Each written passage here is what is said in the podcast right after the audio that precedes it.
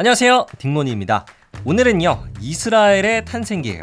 유대인의 나라, 뭐 현대 이스라엘은 1948년 5월 14일에 탄생했는데요.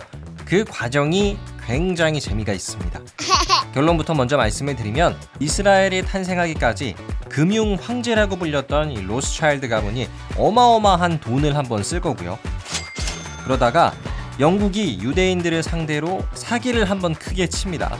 자, 그럼 과연 어떤 이야기들이 숨어 있는지 또 이스라엘은 어떻게 등장하게 되는지 오늘 꼭 알고 가셨으면 좋겠어요.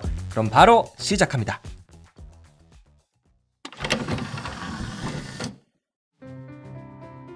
때는 지금으로부터 3천여 년 전 유대인들의 나라 고대 이스라엘 왕국은 무너졌다. 그러나 유대인들은 사라지지 않았고 언젠가 다시 그들의 나라를 세울 날을 기다렸다.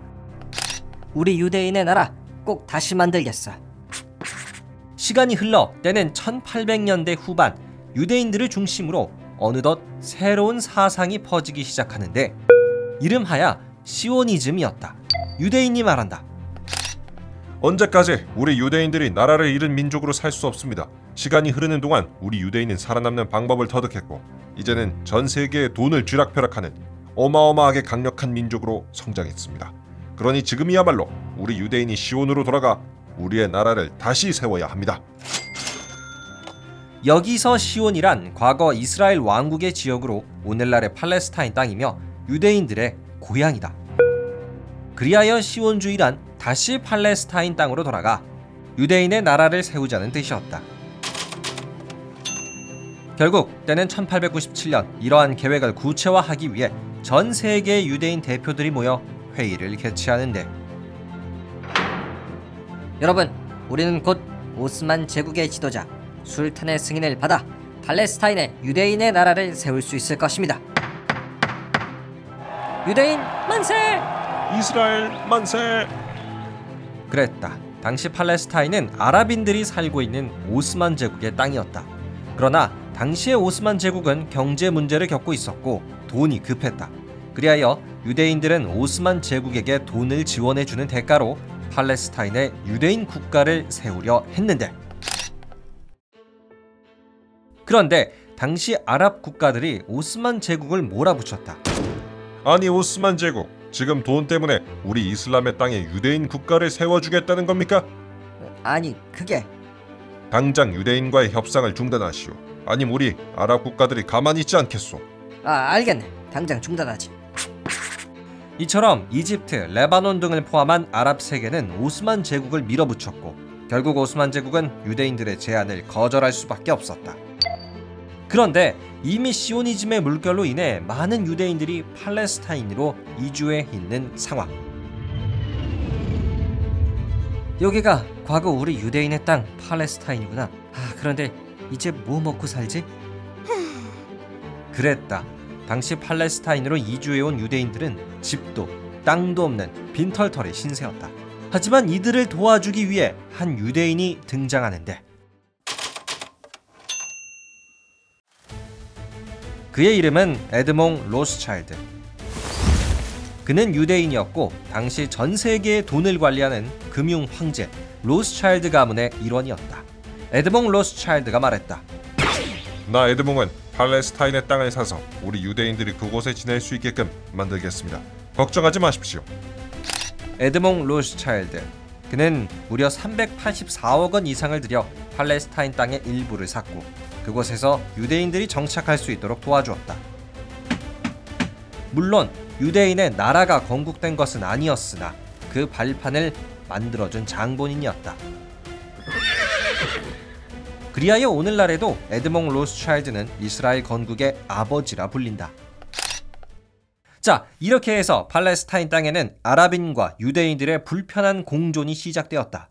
그러던 때는 1914년 유대인의 미래에 큰 영향을 미칠 사건이 터졌는데 우리 독일 제국이 세계를 지배하리라.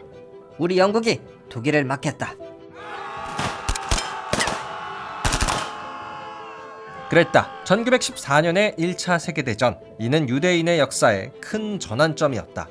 그 이유는 영국 정부의 행동 때문이었는데 당시의 영국 정부는 유대인 대표를 만나 이렇게 제안했다. 이번 1차 세계대전에서 유대인들이 우리 영국을 도와준다면 우리가 책임지고 팔레스타인에 유대인 국가를 세워주겠소. 아, 좋소 영국. 우리 유대인은 영국을 지원하지.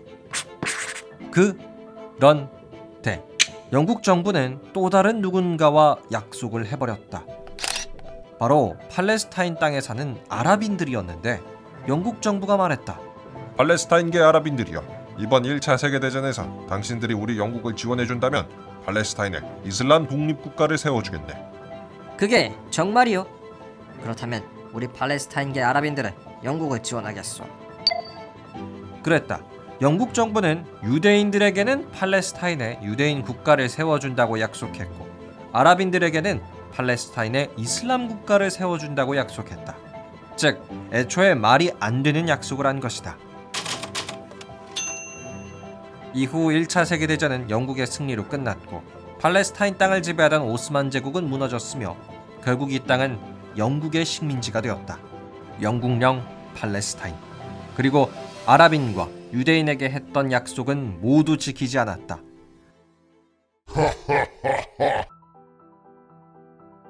시간이 흘러 어느덧 때는 1947년 팔레스타인 땅에는 여전히 아랍인과 유대인들이 공존하고 있었고 이들의 충동은 빈번하게 일어나는 상황. 결국 영국 정부는 결단을 내렸다. 아, 더 이상 팔레스타인을 식민지로 관리할 수는 없겠어. 차라리 국제연합 유엔에 이 문제를 떠넘기자. 그랬다. 팔레스타인 땅에 유대인과 아랍인의 갈등이 커지자 영국 정부는 이 문제를 유엔에 넘겼다. 이후 유엔에서는 다음과 같은 결과가 나오는데 우리 국제연합 유엔은 팔레스타인 땅에 유대인 국가와 아랍 국가 모두를 세우기로 합의했습니다. 그리하여 때는 1948년 5월 14일 유대인들은 유엔의 제안을 수락하며 2500여 년 만에 유대인 국가 이스라엘을 재탄생시켰다. 그러나 이들은 몰랐다. 이스라엘이 재탄생하며 거대한 전쟁의 바람이 불어오게 되었다는 것을. 끝.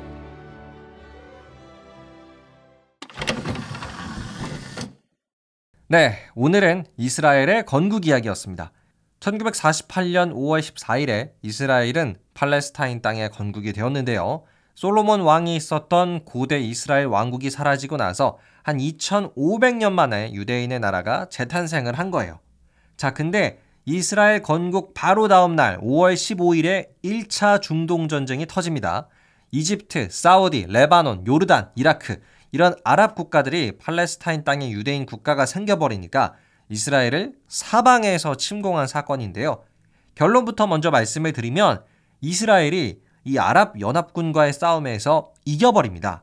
그래서 다음 시간에는 도대체 이스라엘이 어떻게 이 아랍 연합군과의 싸움에서 이길 수 있었는지 그 자세한 이야기를 제가 들려드리도록 할게요. 그럼 오늘은 이것만 딱 알고 가시면 될 것 같아요. 현대 이스라엘은 2500년 만에 재탄생한 유대인의 국가다. 자, 그럼 오늘의 이야기는 여기서 마치겠습니다. 다음 1차 전쟁 스토리도 기대 많이 해주시길 바랄게요. 구독과 태도 부탁드립니다. 감사합니다. 안녕히 계세요.